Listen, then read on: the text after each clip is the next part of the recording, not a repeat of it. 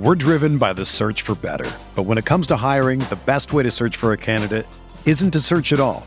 Don't search match with Indeed. Indeed is your matching and hiring platform with over 350 million global monthly visitors, according to Indeed data, and a matching engine that helps you find quality candidates fast. Ditch the busy work. Use Indeed for scheduling, screening, and messaging so you can connect with candidates faster. Leveraging over 140 million qualifications and preferences every day, Indeed's matching engine is constantly learning from your preferences, so the more you use Indeed, the better it gets. Join more than 3.5 million businesses worldwide that use Indeed to hire great talent fast. And listeners of this show will get a $75 sponsored job credit to get your jobs more visibility at Indeed.com slash BlueWire. Just go to Indeed.com slash BlueWire right now and support our show by saying that you heard about Indeed on this podcast. That's Indeed.com slash BlueWire. Terms and conditions apply. Need to hire? You need Indeed.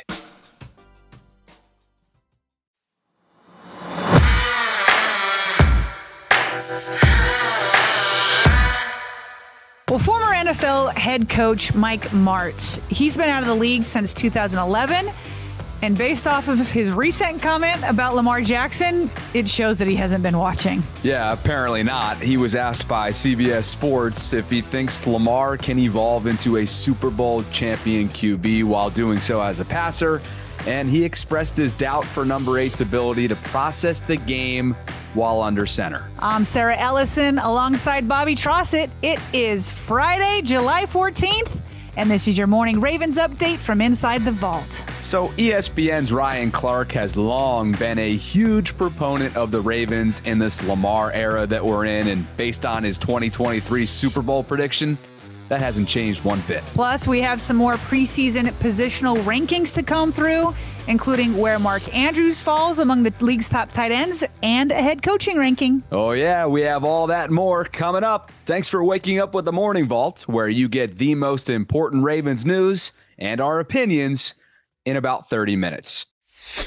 All right, partner, let's get into it. Former NFL head coach Mike Martz. He was last in the NFL, if you're wondering, back in 2011 as the offensive coordinator of the Chicago Bears. He recently joined CBS Sports to talk about a number of different things, including Lamar Jackson. I guess Lamar is still a polarizing figure to be asked about, even though really the most intense part of this offseason is long in the rearview mirror and we're closing in on training camp. Anyway, one of the panelists asked Martz about whether or not he believes that Lamar can evolve into a Super Bowl champion quarterback as a passer. And this is what he had to say. I don't know because I, you know, they don't have a lot of receivers around him, and just kind of by what the nature of what they do, I don't know how good at processing thing, and that's the key: how quick you can process, read and react, and, and he certainly can throw the ball well enough. I, I don't would never doubt that, but the key to everything, well, the Joe Montana or you know the Brady and Mahomes is what they see and can react to correctly is remarkable in such a short period of time. I don't know if he has that. All right, Bobby, I'm going to try to react to that with as much grace as possible here at first. First, he says he says he doesn't know. Okay, so maybe he's saying maybe he's not saying he for sure doesn't have it. Maybe he's just saying I really don't know. But it's obviously he's he's expressing doubt that Lamar can process things. And listen, Lamar's going into what is this year six? So you know he's definitely got plenty on on the tape. But he also did say that you know the Ravens haven't had a lot of receivers. Obviously, the scheme in which Greg Roman implemented under Harbaugh uh, didn't put a lot of emphasis on him processing things quickly as a passer.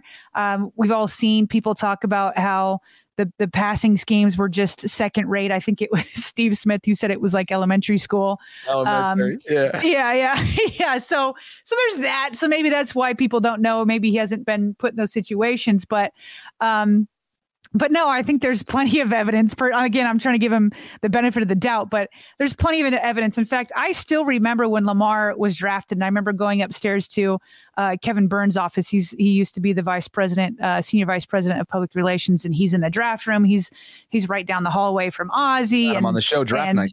Yeah, we had him on the show draft night. He's very plugged in. And the first thing I remember him telling me, because you know, I, I, you know, I, I'm still trying to like drink from the fire hose and you know figure out who Lamar Jackson is. And the first thing he tells me, he's like, Sarah, he's like, Lamar Jackson is like a point guard in the NBA. You know, um, he's like the Allen Iversons or whoever. Or general. Like giving, yep yeah, yeah, like floor general. And so I obviously think of John Stockton. That was who I I loved watching growing up. But like he was like, listen, Lamar is like the type of point guard where like he looks one way and then he can throw the ball the other way. Like he sees the field so well. That was actually my very first impression from like the upstairs of the facility. Is like that's what they thought of him. Is they just loved the way he could see the field and the way he could break things down. And so and then on top of that, so that was all the way back in 2018. Then as we remember in 2019 is when Lamar became the fir- for the first time a full season starter. And there are some great clips both from Greg Roman and John Harbaugh describing the way he can process and see the field. I just think he's got a good natural vision, field vision, um, which is hard to coach. Yeah, I mean, he can move through progressions like a lot of guys, but I, I just felt, and really we felt this way about him since last year, that he, he just saw the field well you know, it's depth perception, just uh, um, re- spatial relationships, you know, just seeing guys, you know, seeing different leverages out there, you know, and some guys have it, and we've, we've always kind of touted him as having that ability to see the field. So uh, I think he's, uh, you know, it's a work in progress, and he's young, and he's got a long way to long long way to go, and and keep experiencing, which is even more exciting thing about him that's so interesting is, you know, his accuracy was going to be questioned. That was going to be his fatal, fatal flaw, so to speak. He's more accurate than we thought. Even standing in there, he's especially accurate on the move. But the thing that we saw, and you know this is so important, his vision of the field, just the ability to see the open receiver and not have to progression it, ABC, what's the route say. He just photographs it and sees the open receiver, he's got great field vision, so that's going to give him a leg up, right? But the number of reps is the last thing I think you're referring to. Joe's going to get the reps that he needs, but we had the extra time. So that's been valuable for us. And Lamar's had whole practices out here on his own. He's made great plays, he's made mistakes. So the other thing was building the offense, too. You know, the, RPOs, the college stuff, you know, the college teams, that's all they do. You can stop anything if that's all they do. In this league, you can't do one thing. But man, it's good stuff, you know. So, you know, you say that's Lamar's offense or that's Rob Griffin's offense. Well, that's Joe's offense too. You know, Joe's got to run that stuff too, and he's I think he's pretty good at it. You know, and Sarah, just kind of adding on to those two clips, paraphrasing a little bit about what we've heard from Todd Monken's impressions over the last couple months from what he's seen.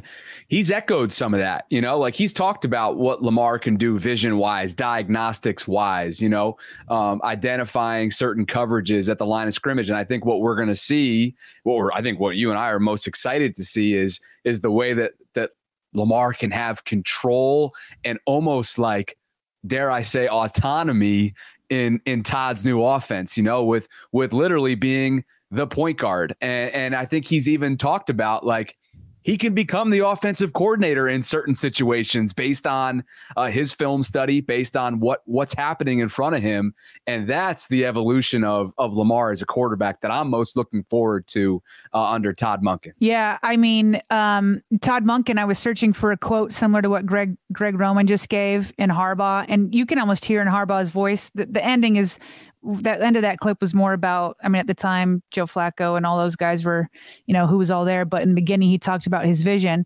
You could hear the excitement in his voice. I was looking for a similar clip with with monken i don't have one but i think actually what speaks louder than if we had a soundbite is exactly what you're speaking to here bobby where like we've all heard we know lamar's even said greg todd monken is giving me the keys to the offense you know, he's like, I'm getting the keys. And so the best quote I actually could find more recently came from Tee Martin. It's exactly what you just kind of talked about. He said, he goes, he said this, um, just um, when was this? I think in mandatory minicamp. He said, quote, there are times where Monk says, okay, I'm the coordinator. I call the plays. You like it? Keep running it. When you, when you change that play, you, oh, I'm trying to see if I got this right. I call the plays, you like it, keep running it. When you change that play, you become the coordinator. So that's that's Tee Martin saying that he's heard Monken say that to Lamar.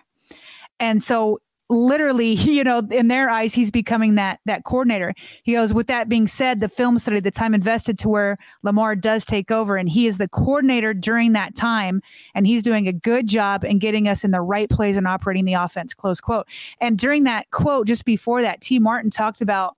Remember how the Ravens had such a hard time against the Dolphins, I think two games be- ago, where they just couldn't beat the zero blitz. They could not do it.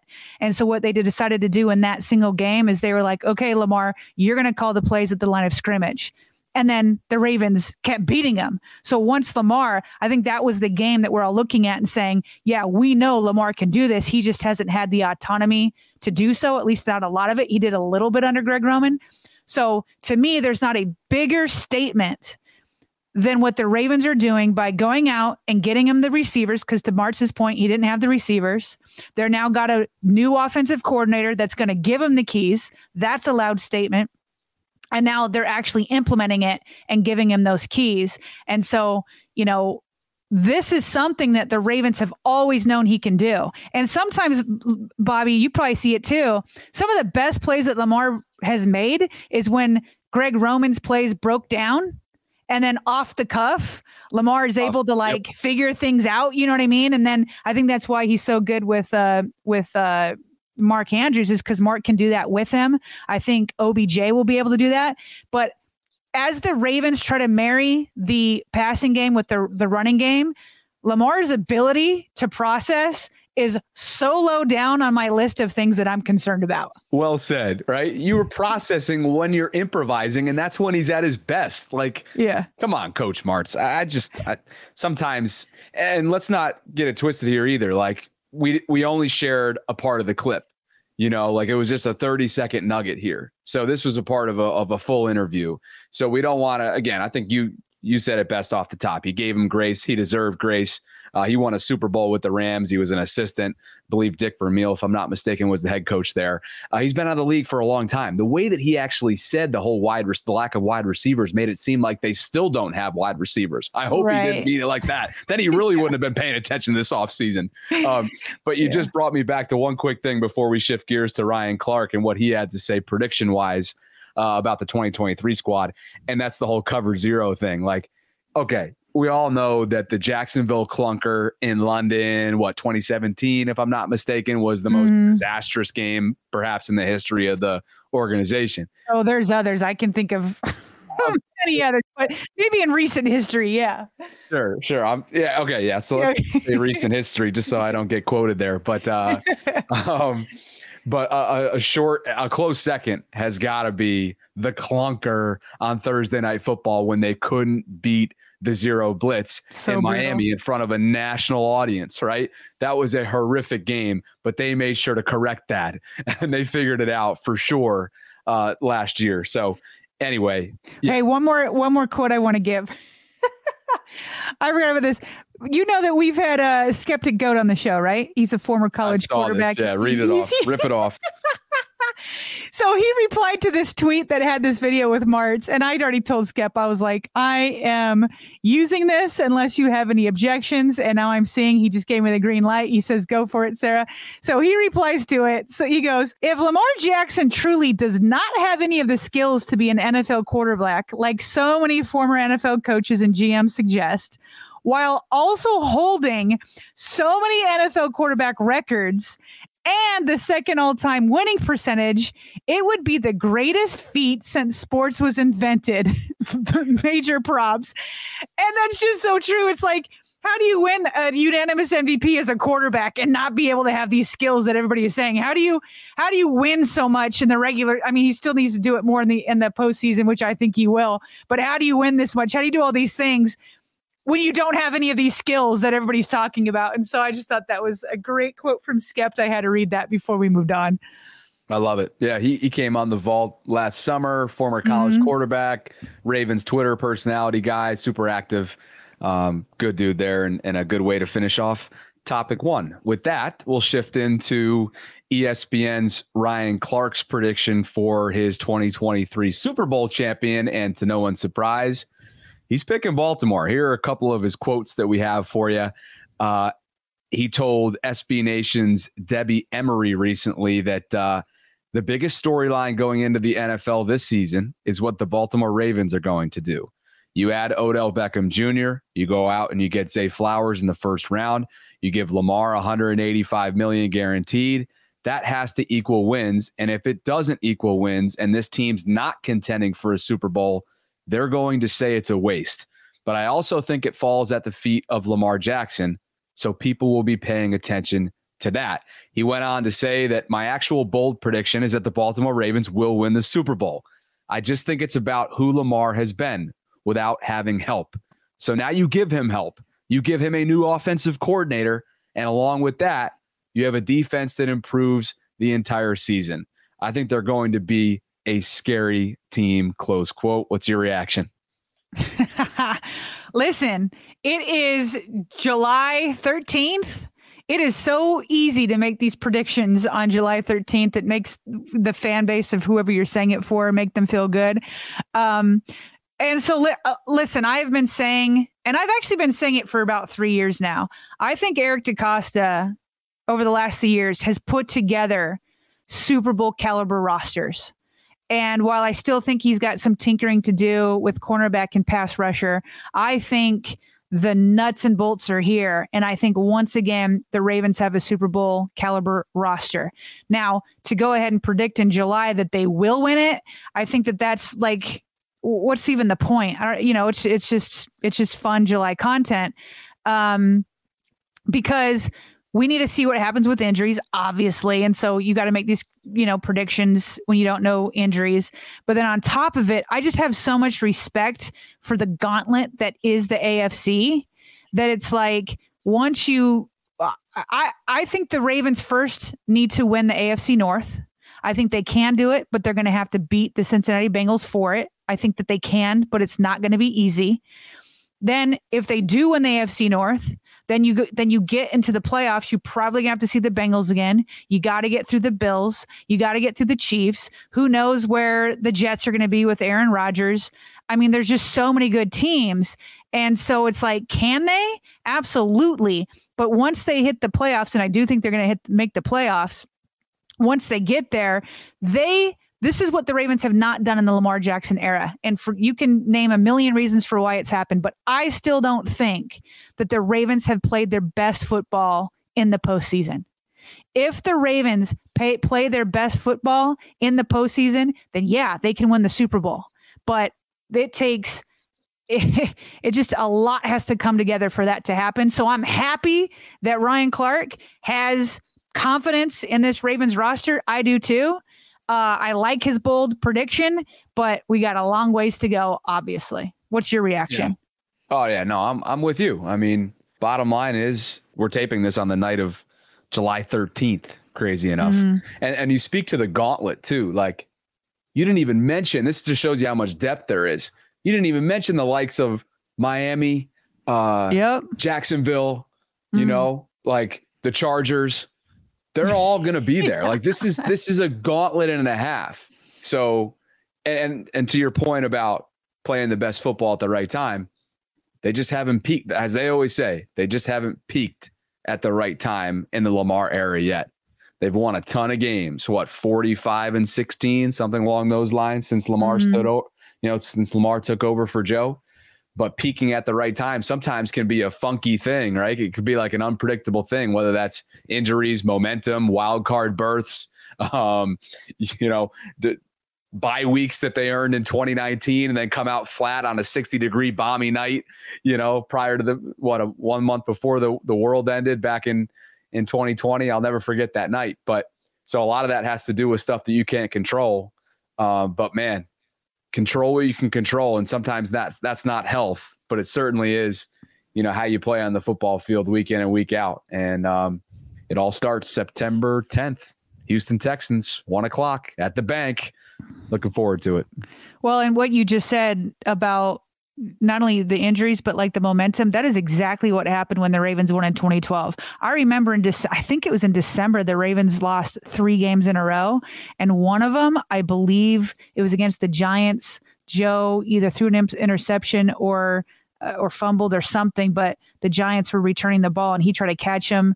Didn't happen. He was trying to catch the guy and he ends up you know, fallen to the to the turf, and then he just puts his face mask into the grass. And I remember using that picture as like for late for work when I wrote it that that day, and it was just like I thought I was like, here we go. The Ravens can't, re, you know, can't get back after they were there in 2011, and then all of a sudden Ray comes back and Suggs comes back, and it just like it was just a dream. It was just a dream run that they went on, and that's why it's like all you can ask of the of the of the front office is to put together a Super Bowl caliber roster, and then you just go from there. And you and yeah. each week is is a different week. So, um, all right, so let's get into um, a couple of kind of quick hits kind of thing. We'll do like a meld of quick hits and and and topic three. So uh, first off, really quick, heavy.com spoke to some scouts around the league and these executives named three young wide receivers primed to reach new new heights in 2023. That's the way they termed it. Now, yesterday, Bobby, you and I, this was Thursday's morning vault. You and I and Jeff Zrebiec, we read his name some breakout players. This certainly could have been one of them. So Rashod Bateman was named uh, as one of three young wide receivers who can break out. And this is what the, let's see, an AFC South scout told Heavy.com. This is what they said. He said, Rashod Bateman is the guy but he needs to stay healthy. With Odell Beckham Jr. and Zay Flowers, I don't expect Baltimore to be as run down as they have been. This season could finally be Rashod's time to shine. I so hope he's right. I so hope he's right. I hope he stays healthy because I do think OBJ and Zay are going to be great for this offense. But if while that's happening, Rashod becomes the guy we all thought he would be when he was drafted, then this really will take that passing game to a completely new level. I'd be thrilled if that ends up being the case. You know, unfortunately, Rashod for Rashod, I think in the eyes of many within this fan base, it's been sort of a tumultuous couple years. You know, and mm-hmm. I'm I'm not even talking about the stuff off the field. Like the the on the field stuff has has been tough because he just hasn't he's been more unavailable than he has available. But the thing is, there's been so many flashes of brilliance like the Miami slant that everybody talks about, right? 75, 77 yards. The guy's got ridiculous straight line speed that I wasn't aware of until that play, to be honest. And uh, and so the potential is there, the upside is there. The health, obviously, to to this guy's point, remains a question.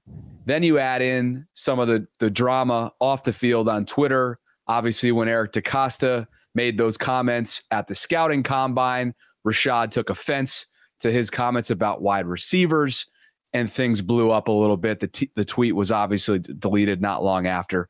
So I'm looking for I'm what I hope for Rashod is good health and low key like a low key nature, like a drama free third season in the NFL. That's just what the doctor ordered for him. That's just what the doctor ordered for for this offense. There's going to be enough attention, right? Media is going to be clamoring for any kind of story with this team. One, because of the personalities. Two, because of the primetime games that they have on their schedule, including a London game. And three, because of the pressure that's under Lamar as the highest paid player right now in terms of average annual value. You know, like if they give them even any reason to hop on that and, and create a national storyline, it's, it's just going to be a distraction that they don't need. Moving on to a ranking here with, uh, so ESPN, as we've been covering, ESPN has been talking again and getting a poll from executives, coaches, and uh, players, and they've been doing rankings for each position. And so now they're finally at tight end. So from their poll, Mark Andrews comes in at number three. He comes in behind Travis Kelce of the Kansas City Chiefs and then the 49ers, George Kittle. Here is what, um, okay, so this is Jeremy Fowler's quote. He says Andrews is one of the most well rounded skill players in the league and produces when the Ravens need him most. He has 25 red zone receiving touchdowns over the past four years, tied with Mike Evans for fifth in the NFL. His blocking is elite too, with Andrews ranking in run block win rate 86% uh, out of 115 qualifying tight ends last year. And then that's a close quote there. And then an NFL scouting director said major mashup matchup issue with his size, speed, athleticism, and route running ability, huge catch radius, and a really easy guy to throw to. always the primary guy for the defense, close quote. Hopefully that changes with OBJ and some of these other guys in. But I think three is fair. I think you could maybe argue two, but I don't think this is like a crazy ranking. We've seen some crazy ones, but I think we're we're pretty happy with that. Yeah. Oh, I'm totally fine with it. Yeah, he's been behind Kittle and Kelce for a while. Obviously, Kelce is on a different level, kind of like Mahomes is at the quarterback position, and I'm fine there. You know, Mark is yeah. for, for Mark to be there, right, at, coming into the league several years ago, and and not being anywhere close to the Ravens' first round, you know, first round selection that year, and coming in behind Hayden Hurst. I think it's it's been a pretty pretty cool comeback story for Mark. All right, so one more ranking here. This is head coach rankings. This comes from Warren Sharp. There, you know, he's the big uh, analytics guru, and apparently he has a Sharp football analysis team. I didn't know that there was a whole team, but it actually makes sense because they churn out a ton of analytics. So it's not just him on his own.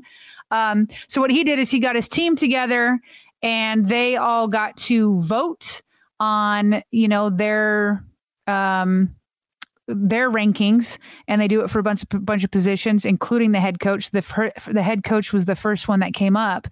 And um, so then they combine all their rankings and average it together. John Harbaugh comes in at number 2 the second best NFL head coach behind Andy Reid only. Andy Reid had a perfect score at, as 100 John Harbaugh came in at 91 the Bills Sean McDermott is number 3 with 89 and then it kind of goes goes down from there. So I feel like uh, maybe I'm wrong about this.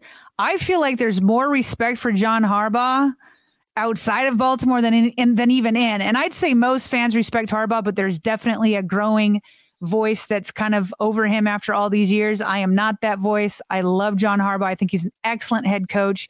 I like the culture he sends, sets up. I like that he can be he can bring in different coordinators and have different styles while having an overall identity.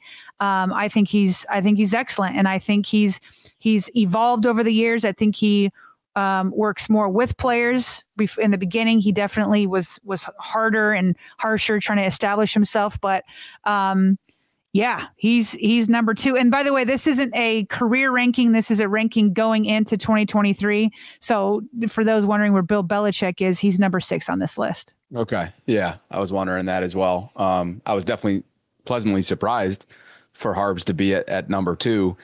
Uh, that voice that you speak of is definitely, in my opinion, the vocal minority who, for whatever mm. reason, can't seem to get over any given maybe. Okay, for one example let's call it, you know, not being able to convert on a fourth down decision, right? They the, the ball's overturned, that that they're they can't get through their mind what went into that decision. Was it analytics based? Was it just the feeling, right? And they just haven't been able to forgive him for that. I, other than that, you know, I would love to know how just how deep of a voice this is within the fan base that want him out. You know, because they come and go, don't they? They come and go.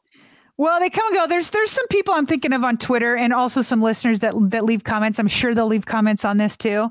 Um, here's here's one narrative about John. Let's do this quickly because we're running out of time, and I just have one more quick hit. Um, here's one criticism that I think is wrong of John, and then one that I think is true. One that I think is wrong is that he can't have, he doesn't want to have alpha alphas on the team. I think that's ridiculous. I think time and time and time again we've seen alphas all over this team, and um, I do think there's a difference between alpha and straight up being rebellious, which is what Pollard was. And we kind of see Pollard just speaks his mind. We saw that with him and Lamar Jackson.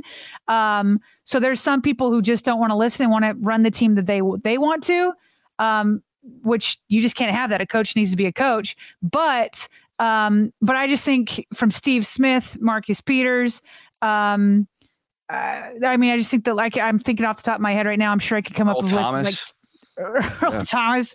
I can think of a ton of guys that have been here. So one thing that I do think is more legitimate, I do think he and you know what? I I, I was wrong at, with this too. I think he held on to Greg Roman a year too long. I was also advocating that Greg Roman get another chance because I felt like injuries hurt him also. But I think some people could see the writing on the wall that his offense was starting to lose its luster. And so, um, so I was wrong and I think Harbaugh was wrong. I think they they spent one year too long with Greg Roman, and and that's Harbaugh's decision. And I think that um, um, I don't know. I just in hindsight, I think he was wrong for for holding on that long. All right, one last quick hit that I thought was intriguing. Um, we won't talk too much about it. Maybe maybe more in the future, but our guy Spencer Schultz, um, who they just started up another podcast. We we need to get the details on that. I've seen them tweeting about it. Um, but somebody had asked him. He said, "Will Odafe Oweh step up this year, or is he a lost cause?" That's what he asked Spencer. And remember, Spencer's a big. Um, he's like a scouting guru. He does a lot of studying um, for you know within scouting and technique. Too. Oh, he is certified. I didn't realize that. Cool. Mm-hmm. All right. So his answer to this, I'll read it and then and then we'll we'll end, we'll end on this note. He goes, "I will die on the following hill." Oweh's speed and 40 time caused him to be miscast as a finesse slash speedy slash fancy rusher. He's too tall and long with too powerful and explosive of a frame to play the way he has been. He was a powerful, technically sound run defender at Penn State University.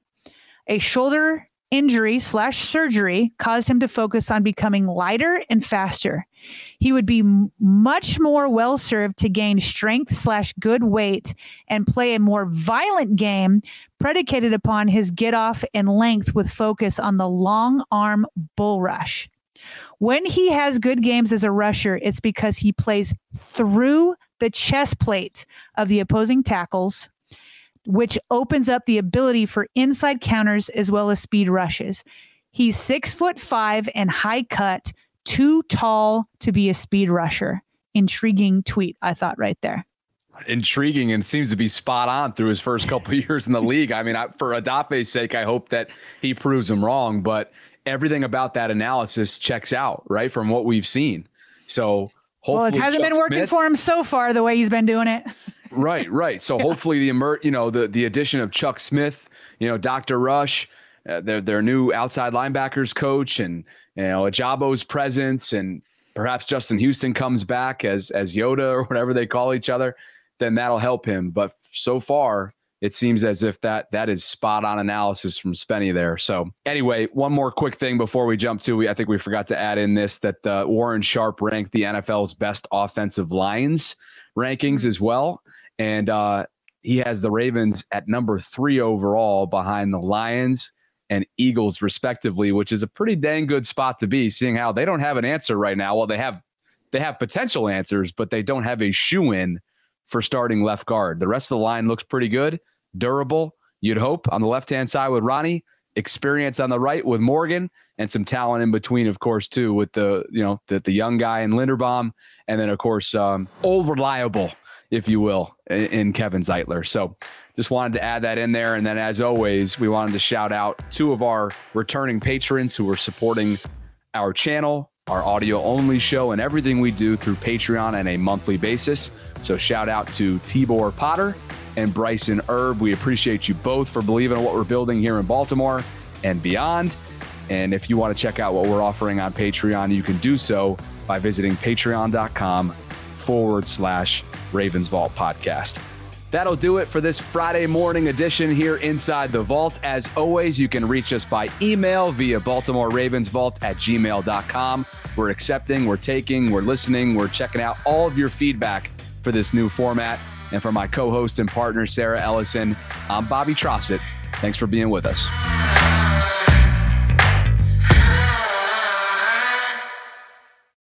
Whether you're a world class athlete or a podcaster like me, we all understand the importance of mental and physical well being and proper recovery for top notch performance. That's why I'm excited that Unifyd Healing is sponsoring podcasts on the Blue Wire Network. Unifyd Healing is a new and super innovative global network of wellness centers powered by Energy Enhancement System, or EE System. If you haven't heard of the EE System yet, then you'll want to listen up. This technology promotes wellness, deep relaxation, purification, and rejuvenation. Wherever you are across the globe, access to a center is easy and affordable. Interested in experiencing the EE System technology for yourself? Go to unifydhealing.com/bluewire to learn more and find a center near you. That's unifyd, U-N-I-F-Y-D, healing.com slash bluewire. No material or testimonials on the Unifyd Healing website are intended to be viewed as medical advice or a substitute for professional medical advice, diagnosis, or treatment.